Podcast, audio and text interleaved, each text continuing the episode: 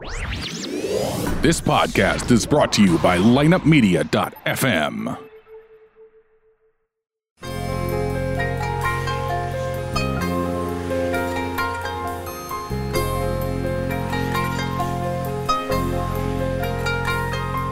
From the ArmeniaProud.com studios, Genatset Hayed. this is a toast to Armenia with Johno Kabinjian.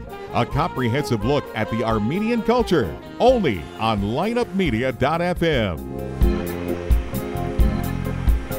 Genatset, Genatset Parluisin Spesek. How are you, my friends? How are you, Brian? Oh, I'm doing quite well today.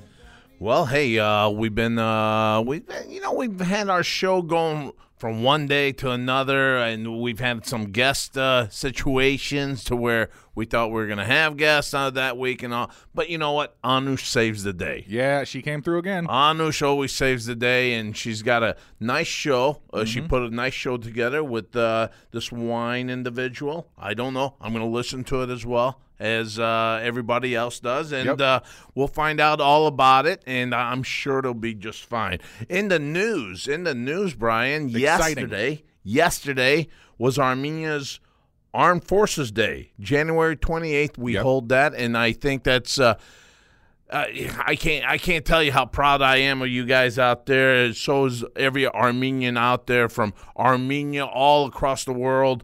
Every Armenian out there, we are so proud of you guys. And yesterday, January 28th, was Armenia's uh, military day, Armed Forces Day. And uh, hey, to our troops out there, you know, you guys preserve so much for us, our Armenian people, our Armenian lands. God bless each and every one of you, and uh, all the veterans that have fought for Armenia, or just being a veteran. Thank you so much, because you know what we we hold you guys at the at the peak. Uh, that Yerakuyn, that flag would not exist without you guys. So thank you so much, our men and women out there that have given so much for Armenia. God bless all of you. And uh, hey, another big news, another big news, Brian. We've got um, uh, Henrikh Mkhitaryan. Uh, Yes. I did. Did you see me with my jersey? Yes, you were you were proud. I'm telling you, bro, that jersey's damn tight. It's I, I ordered I order I I okay, folks. I'm not just I'm not really really overweight, but you know what? If you're a little overweight and you're ordering these soccer jerseys, order a couple sizes higher because these soccer guys, I and you look at it, make it tire, and you look at it, they're all in great shape. And they make it like custom fit. I put mine on. I, I look like an Armenian Chris Farley. Oh, it's, I'm, I'm not kidding. I, am not kidding with you. I, I got to lose weight. I've been losing weight too. You know, we got that little weight contest in the uh, in our uh, lineup uh, production right now, and uh, we got a little Mm-hmm. yeah, yeah. contest going on with You're- that. You are winning handily right now. I am. I'm losing weight. I'm losing weight. I'm I'm just eating kebabs, my friends. Just Armenian kebabs. Staying away from the huts. No more hots. I can't eat your hots. I can't eat those delicious cakes. Last night we were at a picnic and they had all the bread out. They had the cakes out, and I'm like looking at them. I, I can't eat this. I can't eat this. Well, how the hell are you going to eat the cheese? I'm not going to eat the cheese. Yeah. I, I, if if I'm going to eat the cheese, then I got to eat the bread. So I'm not going to. But I'm on that low carb diet, and uh, I guess I could have just eaten the cheese, but then I'm eating too much cheese. Yeah, you can eat too much cheese. It's, Yeah. it's, that's not good for you. But uh, Johno, I actually uh, wanted to say uh, congratulations to uh, Tigran Mansurian and uh, Orbelian, uh, Constantine Orbelian. They were both nominated for Grammys last night. Unfortunately, they didn't win, but they still got nominated. Ah. That's and that's still a big deal. So You know what? We uh, can you can that you was make for, uh, something happen there, best, Brian? Best choral performance, best classical contemporary composition, and uh, for uh, best classical solo vocal uh, album. Bravo, bravo. Both That's nominated, beautiful. but uh, unfortunately, yeah, they didn't Hey. win, but still, you're nominated. That's something yes, big right that's there. That's a you big know? deal. So, Yeah, hey, yeah, that's your job there, Brian. You got to get me these people. well, if I was on gotta- like the voting board for the Grammys, maybe I could pull something, but Right. I'm not. So, Boy, we had that. We had Boston's uh, drummer, and, and then Sib Hashian, yeah, and then he died on a cruise ship. yeah, Yeah, I mean, we were gonna get him on our show. we were. Unbelievable. Don't wait till they die. We I'm- got we got we got to get them on our show. I'm trying not to. All I'll, right. I'll try and get in contact with them as, as soon as I can. All right. Thank you so much, Brian. Hey, you know what? Without further ado, let's get on with this interview. I'm dying to listen to it as well. Hello and welcome to another episode on Armenia Proud. Today I'm very excited um, to uh, interview Irina, and you will find out why. Irina is a certified sommelier and cognac educator. Hi, Irina, how are you? Hi, Anush. Good. I'm so happy to be with you in this new year. Thank you. It's so great. It's um, this is a topic that's long overdue. Um, Armenians are very big on brandy, cognac, as we call it. You know, uh, and um, I am looking forward to talk to you about it. Um, get lots of uh, questions answered, and um, all in all, looking for a fun and interesting interview. So. Um, Tell us about your background and how did you get into the industry? Um, well, uh, first of all, I uh, came to California about 14 years ago to do a PhD in political science. Uh, but moving to California, it was inevitable that I would encounter wine. and it just ended up being a more interesting topic. So uh, eventually, I uh, did a sommelier certification with the North American Sommelier Association. And I was just looking for what interested me in the wine industry. And um, it ended up to be cognac. So um, last year, I applied to uh, do the Cognac Educator program. It is a very selective program. They select about a dozen people from all over the world to do this program in the spring of every year. And I ended up getting into, which I almost didn't believe.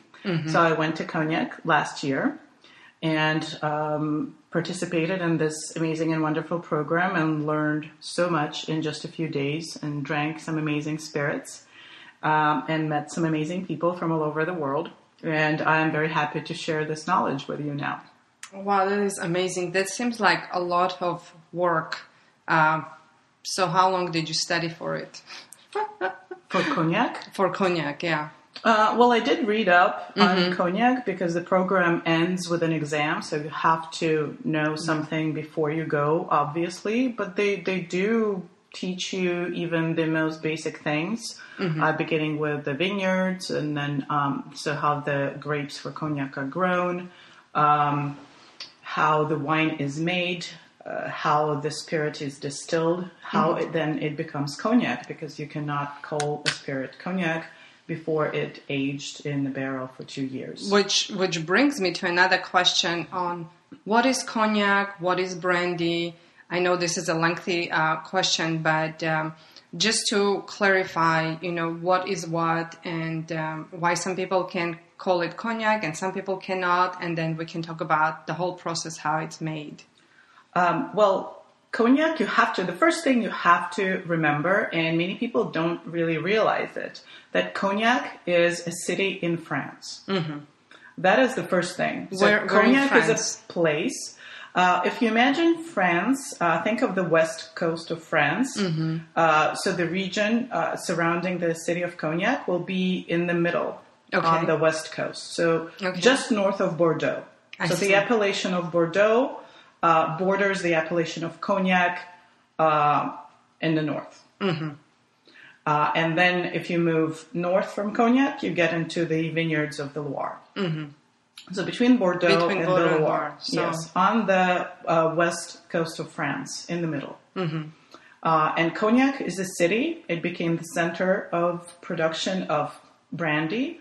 So uh, the region surrounding it is the appellation of Cognac, and the spirit produced with, within the appellation can be called Cognac. And then, of course, it became the most famous brandy of the world. That's why uh, other brandy producers um, started calling their spirits Cognac because Cognac was so famous and everybody wanted to imitate to Cognac.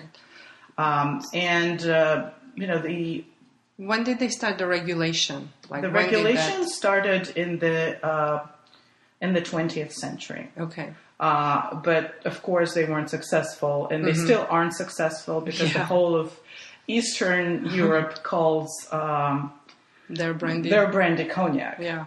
and there's still a lot to be done in this respect. Mm-hmm. Uh, but why why is that? Uh, Armenian brandy Uh-huh. became to be produced. Well, started production in the 1880s. Mm-hmm. Why? Because people loved cognac Yeah. and they wanted to make something like that. So they copied the cognac Absolutely. Exactly, Yeah. just making it in Armenia with Armenian grapes. Grapes, but the yeah. Mm-hmm. production method, like uh, distillation and aging, was copied from cognac Yeah. by the Armenian entrepreneurs. Yeah. And it was, Russia just couldn't get enough. Russia is large, Russian Yeah. Empire was large, so they the needed to. yeah biggest. They wanted to have to make their own, Mm-hmm. and it wasn't just cognac. Remember, remember they were making their own champagne, quote Yeah. unquote. Which, which was I was gonna say. So it's uh, cognac is the same, just like champagne. You know, if it's a champagne, it needs to be Yes. produced in champagne. Yes. Otherwise, it's but it- it's not only wine. the Eastern Europe that uh, Yeah. called their brandies cognac. The the Spanish did it. Uh, the Americans did it. Mm-hmm. Yeah. Uh, but now uh, we in America respect the European law Yeah. regarding the um, appellations of origin. So everything that is not made in the appellation of cognac, we call brandy. Yeah. And there's nothing wrong calling it brandy. Uh, the Spanish no longer call their brandy cognac. Yeah. They call it uh, brandy de Jerez or Uh-huh. uh, brandy de Penedès. Um, there's nothing wrong. It's just a different drink because Yeah. it is made in a different place, in a different climate, using different grapes. Um, it's made by different people. Yeah, and it's So it and just- it's a national pride. You know, it's their city. It's um, you know, no, nobody wants to um, take that away from them because we need to give them their credit for their um, invention, so to say, or their pioneering and for their work. So, um, how is um, how is brandy made? How is cognac made? So, what does it take? Is it like winemaking and you know? Yes, any brandy and uh, cognac, of course, as well, is um, um spirit that is distilled from wine. That's the definition. So the first um, thing you have to have is a vineyard with grapes in it, uh, and then you have to make wine with them. Cognac, in particular, uses almost exclusively one grape, which is called Ugni Blanc. Oh wow, just one. Yes, well, there there are a few others, but their um, their plantings are uh, less than two percent of the total.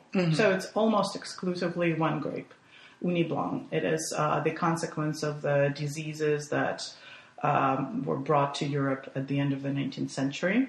The and many, phylloxera? the phylloxera, yes, the phylloxera crisis, and many native grapes didn't survive um, the epidemic, so uh, they used the Italian grape Trebbiano um, to replant.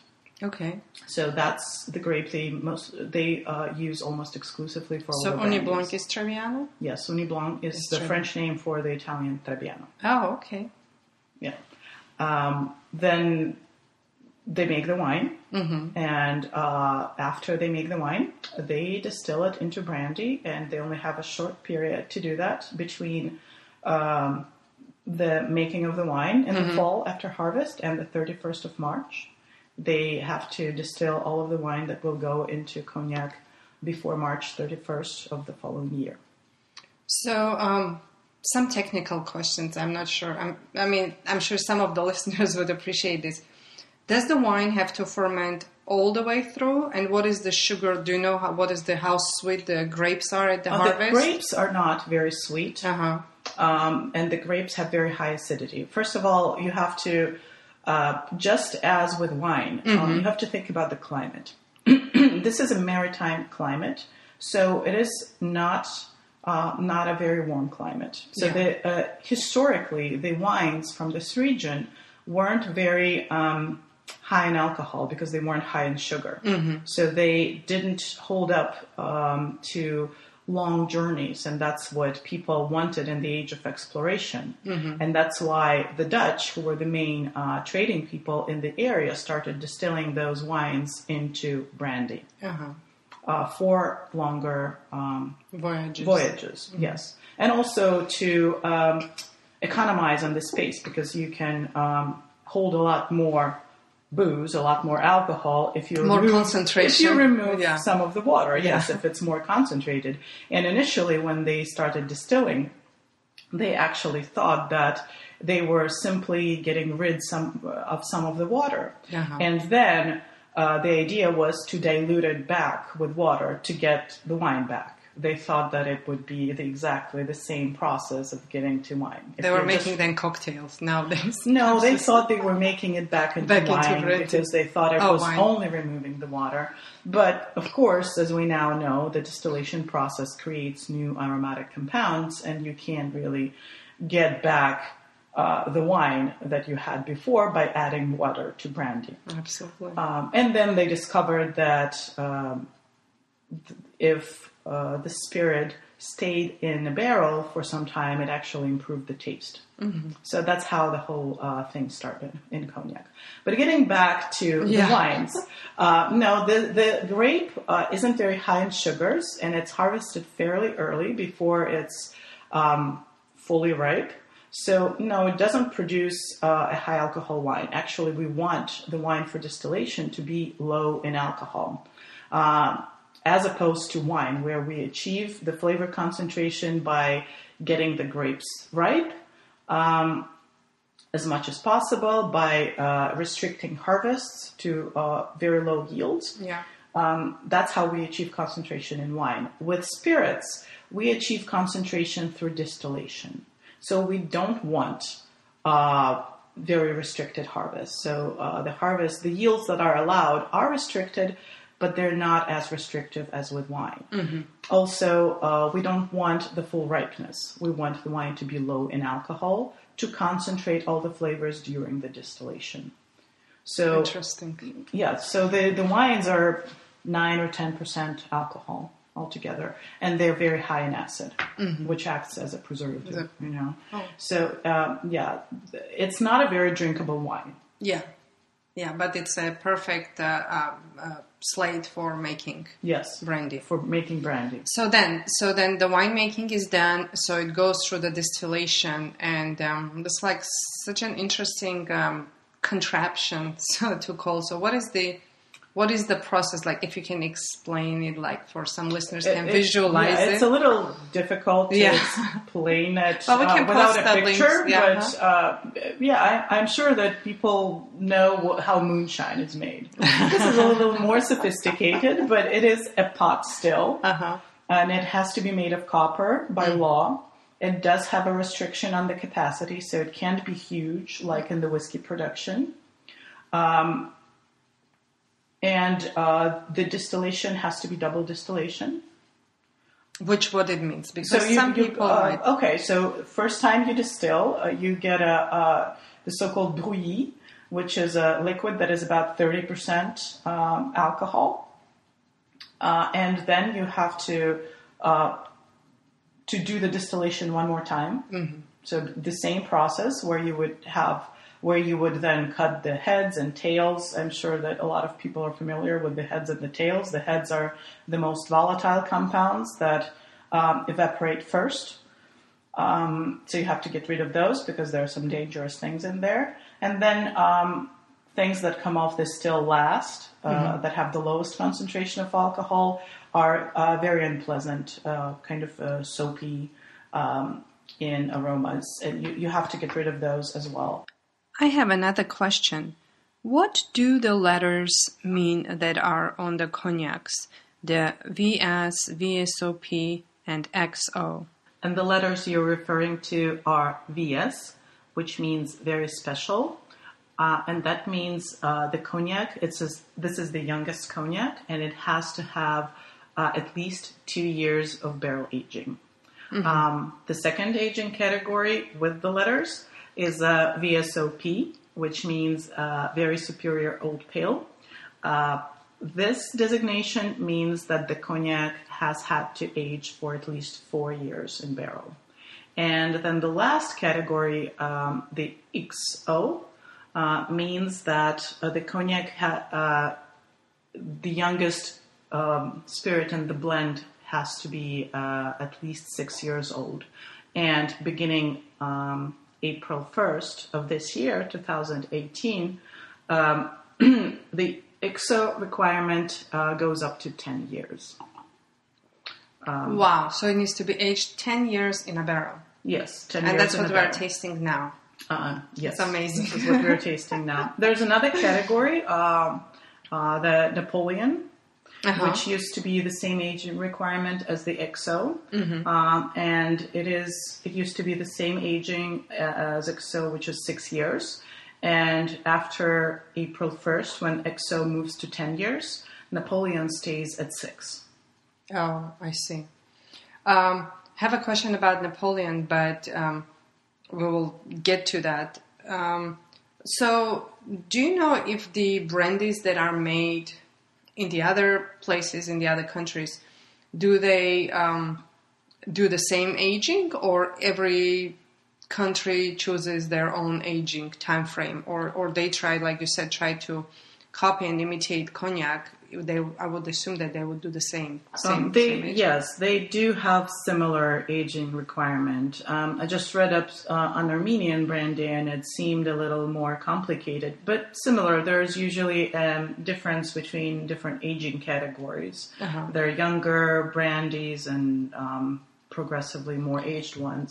So is that the the stars, right? On the Yes, uh, Armenian VS is the stars. Uh, cognac can also use three stars. three stars. Yes. So I know the uh, Armenian cognac has three stars, five stars. They have. I think have five seen- stars would be uh, like the VSOP, more of a four-year cognac, or Uh-huh. maybe five. I Five don't know enough about Yeah. Armenian brandy, uh, but yes, cognac can use this three-star designation, which equals the VS designation. VS designation. But again, you also have to remember that you will not see letters on every bottle of cognac. It depends on the producer. On um, on their range, they In- don't even have in, to. in even in uh, France in cognac, they don't have They don't to have to. the. These um, the letters um, signifying aging categories are not mandatory, but if you use them, they are regulated. I see. Yeah, yeah. That's uh, um, and, and and plus, I guess it gives a little bit of more like historical for some pr- producers who are more traditional. They Yes, like to maintain those. Yeah, but also you have to keep in mind that many producers will age their spirits a lot longer than their requirement. I see. I see. So this particular XO is not a six, Six, or a ten year old. You just have to know that the, this particular XO averages about twenty five years in barrel.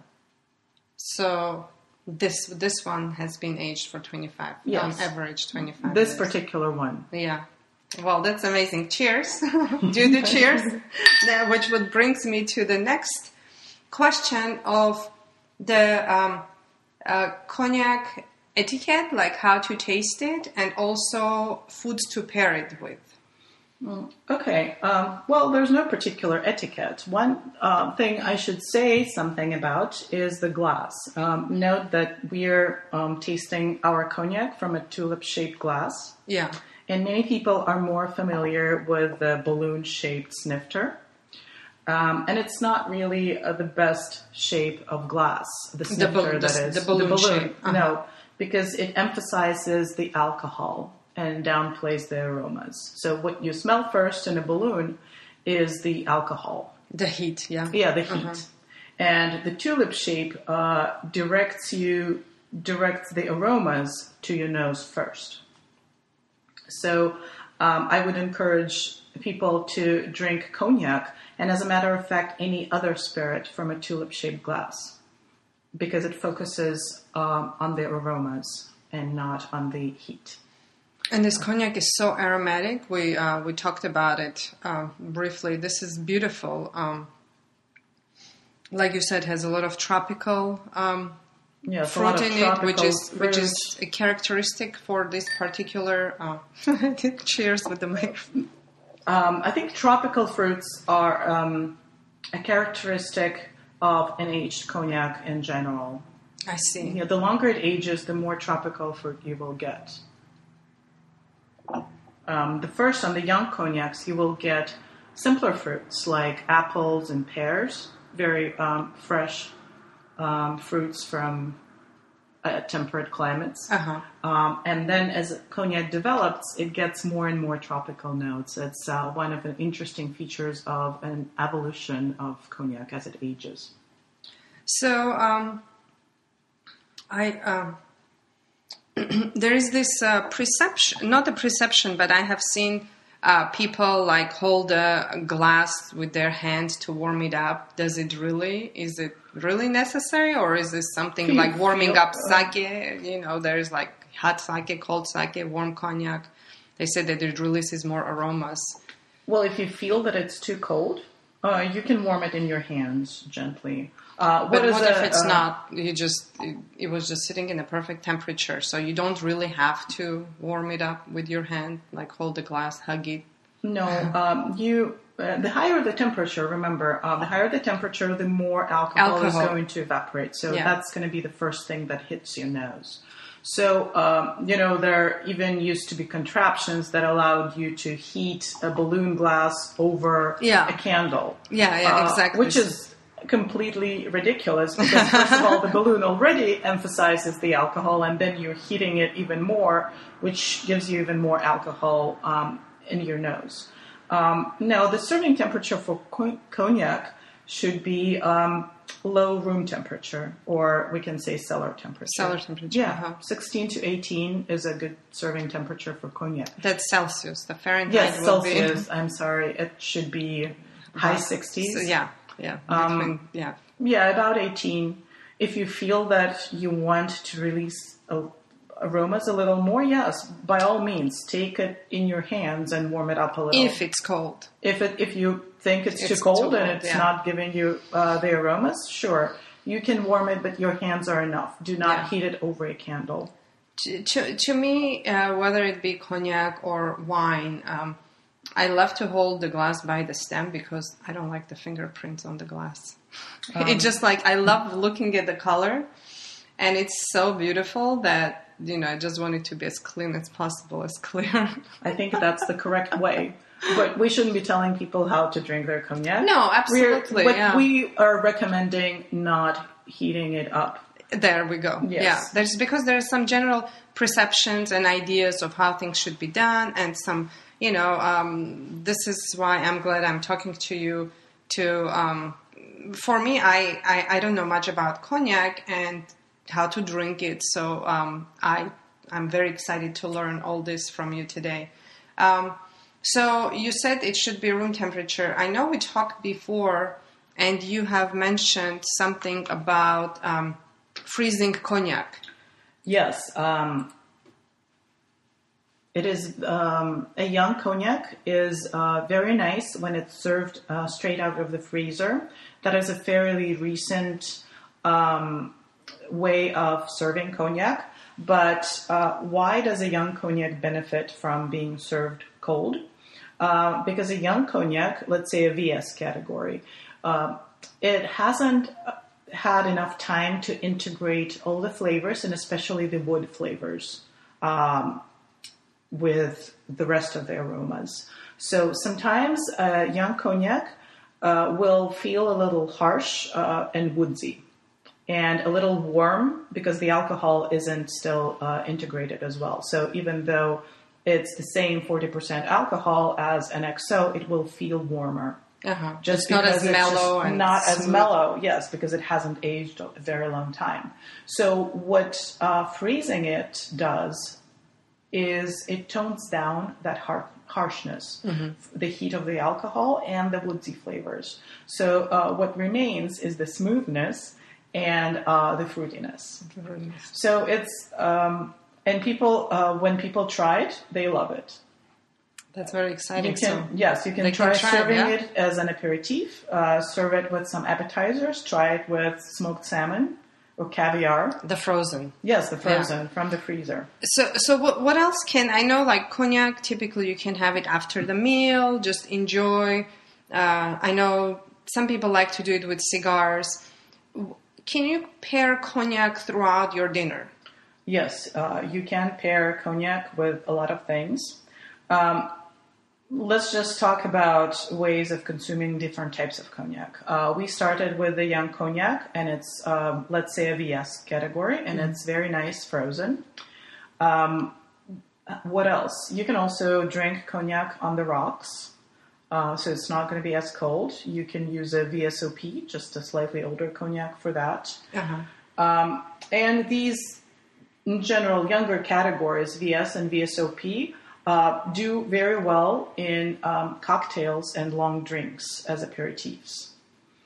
Um, they are very mixable, and now with the resurgence of the cocktail culture um, in this country, cognac is coming back as a cocktail ingredient in many innovative drinks if you're talking about an older cognac, let's say the XO or the equivalent, uh, of course it it has its place more after a dinner, after a nice meal, as a meditative drink. Cheese course? Cheese course, This should be really yes. good with a cheese Um, course. and if we think about pairing, well, the older the cognac, the, the better it's going to be on its own, just Mm-hmm. by itself Yeah. because XO, you know, it can be 10 years old or it can be 50 years old. Or 25, just Or like 25, this one. yeah, just like this one. and I think it's very nice on its own, but it could It's be paired with food. stunning, yeah. So, as far as food pairing, um, cognac it is a spirit, so by definition, it's a full bodied drink. So, the food you're pairing it with has to be full bodied by definition. So, think Steak. It has to have a good fat content. Mm-hmm. Yes, you can do uh, meat. Um, so good fat content. Um, what else? Uh, foie gras. foie gras. That's my favorite pairing. My be like- absolutely favorite pairing with cognac is foie gras, seared foie gras. Because uh, other things that go with cognac are obviously sweet things Uh-huh. and things that have some burning, some caramelization. Um, and foie gras has all of that Yeah. because it has the fat, it has the sweetness, and if you sear it, it has the caramelization, the burning, Yeah. um, the crust. So Mm, to me, it's an absolutely perfect pairing. Yeah. I love it. Uh, but any other things that are high in fat, think cheeses will be good with cognac, and especially uh, blue cheeses uh, cheese. like Roquefort will be good with any cognac from young to old. Um, what else? Um, chocolate, anything chocolate will be good with cognac. Dark chocolate, I'm assuming. Milk chocolate? Milk chocolate with a young The cognac. So the yeah. older your cognac, the higher uh, cocoa content you're looking for. Uh-huh. So uh, milk chocolate will probably go with a young With a- VS. Uh, but milk chocolate, again, a young cognac, VS, VSOP. Uh, but the darker the chocolate, the older the cognac. That's the rule of thumb. I'm getting hungry. Um, it's like all this food and food conversations, like salivations. That's that's absolutely amazing. Um, so um, uh, I wanted to tell the listeners uh, a very exciting information about uh, Irina. Uh, we are going to have an Armenian wine festival in June.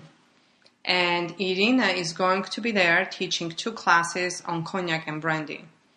So um, the class is going to be um, all about all the great information as well as tasting guided. Um, Irina is going to guide you through the tasting, and I'm going to take the class for sure. I'm very excited about it. Um, so Irina, I didn't ask you um, what uh, what do you do? You teach? Um, yes, I teach wine classes. So I'm, that's my main occupation at the moment. I uh, I am a wine and spirits educator. In at NASA. Yes, North American Sommelier Association. Not the NASA that sort of sends you to not the- space. not the space NASA. No. I'm sure you would have you would you would do great there too. So, um, well, thank you so much for your time today. Thank you for the um, good information, useful information. I'm sure the listeners would really enjoy this. Um, if you have any questions uh, about um, anything and everything cognac slash brandy, um, you can comment under the link. I will post um, uh, Irina's uh, information. You can message her. Yeah. Yes, of course. And um, I am subscribed to uh, the podcast, so I will I will read the comments and try to answer your questions if you have any. Um, thank you for having me, and uh, it was a great talk. I'm looking forward to the cognac class at the festival. I'm looking forward to. I'm so excited, and thank you so much. Like I, I don't know. I asked, do do they do cheers with cognac? Of course. All right. Well, cheers to a um, great year. Thank you for this perfect interview. First, my first interview of the year, and uh, cheers to many more. Well, I did not know all that. I did not know all that about brandy, cognac, and you know what? It takes time for stuff like that. Yeah. I, I think it takes a little bit more time, like they were talking, a little bit more time than you would find in wine because this thing's got to be more age driven. Yeah. So Well, I got to tell you, I've actually never had brandy or cognac. you're kidding. Never had it. I'm telling you right now, if you got a little bellyache and Yeah. a little a little upset stomach, brandy, you take a little shot of that, yeah, and then I'm telling you right now, Armenian brandy especially, you you start getting warm inside, and boom, that pain's gone. Nice. That, that pain's gone. Our kids are a little bit more. Uh, prone to drinking uh, brandy then because that, that, then we think it's a medicine. But don't medicines have a little bit of alcohol in it anyway? Usually, yeah. yeah. Yeah, cough medicine and stuff like that. It's usually got a bit of alcohol in it. But you know what, Anush? Great job again. And that was with uh, Irina Ponomarenko. I hope I said that right. I probably- Ponomarenko. Yeah, you said that right. I, I mean, she sounds like a, you know, that's like a NHL name. Yeah, it does. It does sound like an NHL name. like a goalie in the NHL. No, but uh, that was great, and thank you so much, Irina, for being a part of the show. And uh, hey, that that's gonna do our show for this week. That's it. That's gonna do our show. And by the way, folks, Henrikh Mkhitaryan's debut will be tomorrow against Swansea. And I'm telling you right now, the whole world's going to be watching this. I think all Armenians should tune into it. I think We're probably going to have it on the TV in the we back will. room. We will have it. We so we will can have it. We, we got 70 inch TVs out there. Yeah, Three we- of them. I think that they'll be watching that, and we're we're going to be pumped up. I got that jersey. I can't wait to. I'm not going to wear the jersey. It's a, it's tight. I'm going to look. I'm going to look a little clownish. I'm not going to wear it this week. Oh, okay. But in two three weeks, You just bring it in. You just hold it up. Yeah, I a could do that. I got my scarf though. Oh yeah, yeah. I got my big scarf. I- Yes. and now, and what a beautiful name too. We're the Gunners. yeah. Gunners. It's an Armenian thing. I'm telling you. Arsenal. G- g- uh, Gunners R A R. So I'm telling you, folks, Henrikh Mkhitaryan, you did the best move, man. This is where you belong, and uh, it's great. It's great. I can't wait, and I can't wait to be with you guys next week. We got a great show coming up here. I got a real nice guest that I watched this one movie and. We're gonna have a translator in the studio. He's gonna give us a. we- We're calling Armenia. The guy doesn't know how. Uh, you know, he doesn't. He's not good with English. So I got a translator in here. It's gonna be great. Good. Great interview. All right, my friends. Genatsit Kisher Party. We'll see you next week.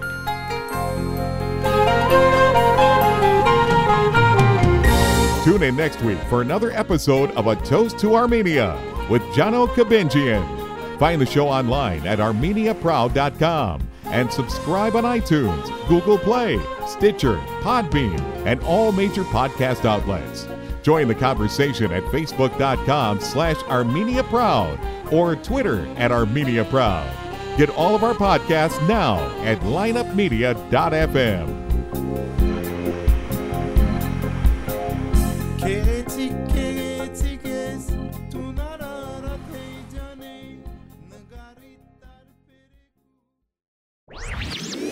This podcast was a presentation of lightupmedia.fm.